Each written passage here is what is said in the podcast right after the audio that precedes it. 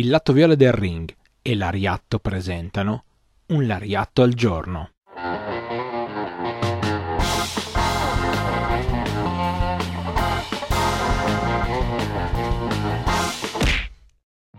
Benvenuti a tutti a questo nuovo appuntamento con un Lariatto al giorno. Io sono Stefano, una delle voci di Lariatto e sono qua anche oggi per raccontarvi un aneddoto, qualcosa di particolare sul mondo del puro resu e oggi ci addentriamo addirittura in un set cinematografico, quello del film Kantoku Banzai.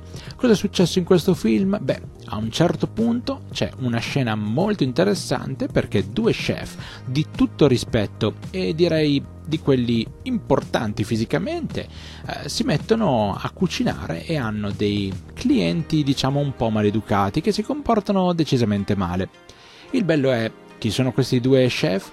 Altri non sono che Hiroyoshi Tenzan e Masahiro Chono, i quali stanno cucinando e sentono del rumore dall'altra parte, nell'altra stanza, e ci sono dei clienti, diciamo, un po' agitati, che si comportano male, e allora questi lì sbattono fuori, ovviamente, eh, dopo aver dato loro una buona lezione come qualsiasi wrestler eh, saprebbe fare il problema è che anche quelli che erano, diciamo, gli avventori del locale che si stavano comportando male erano abbastanza capaci nel mondo del wrestling perché si trattava di Togi Makabe, Gedo, Yado, Toru Yano e alcuni membri del CTU sostanzialmente quindi una rissa all'interno di questo locale con due chef butta fuori che hanno buttato fuori dei clienti comunque capaci di menare le mani una scena molto divertente, molto simpatica. Questo film lo potete trovare anche in una versione inglese, non so quanto sia facilmente reperibile, però sicuramente è stato tradotto e doppiato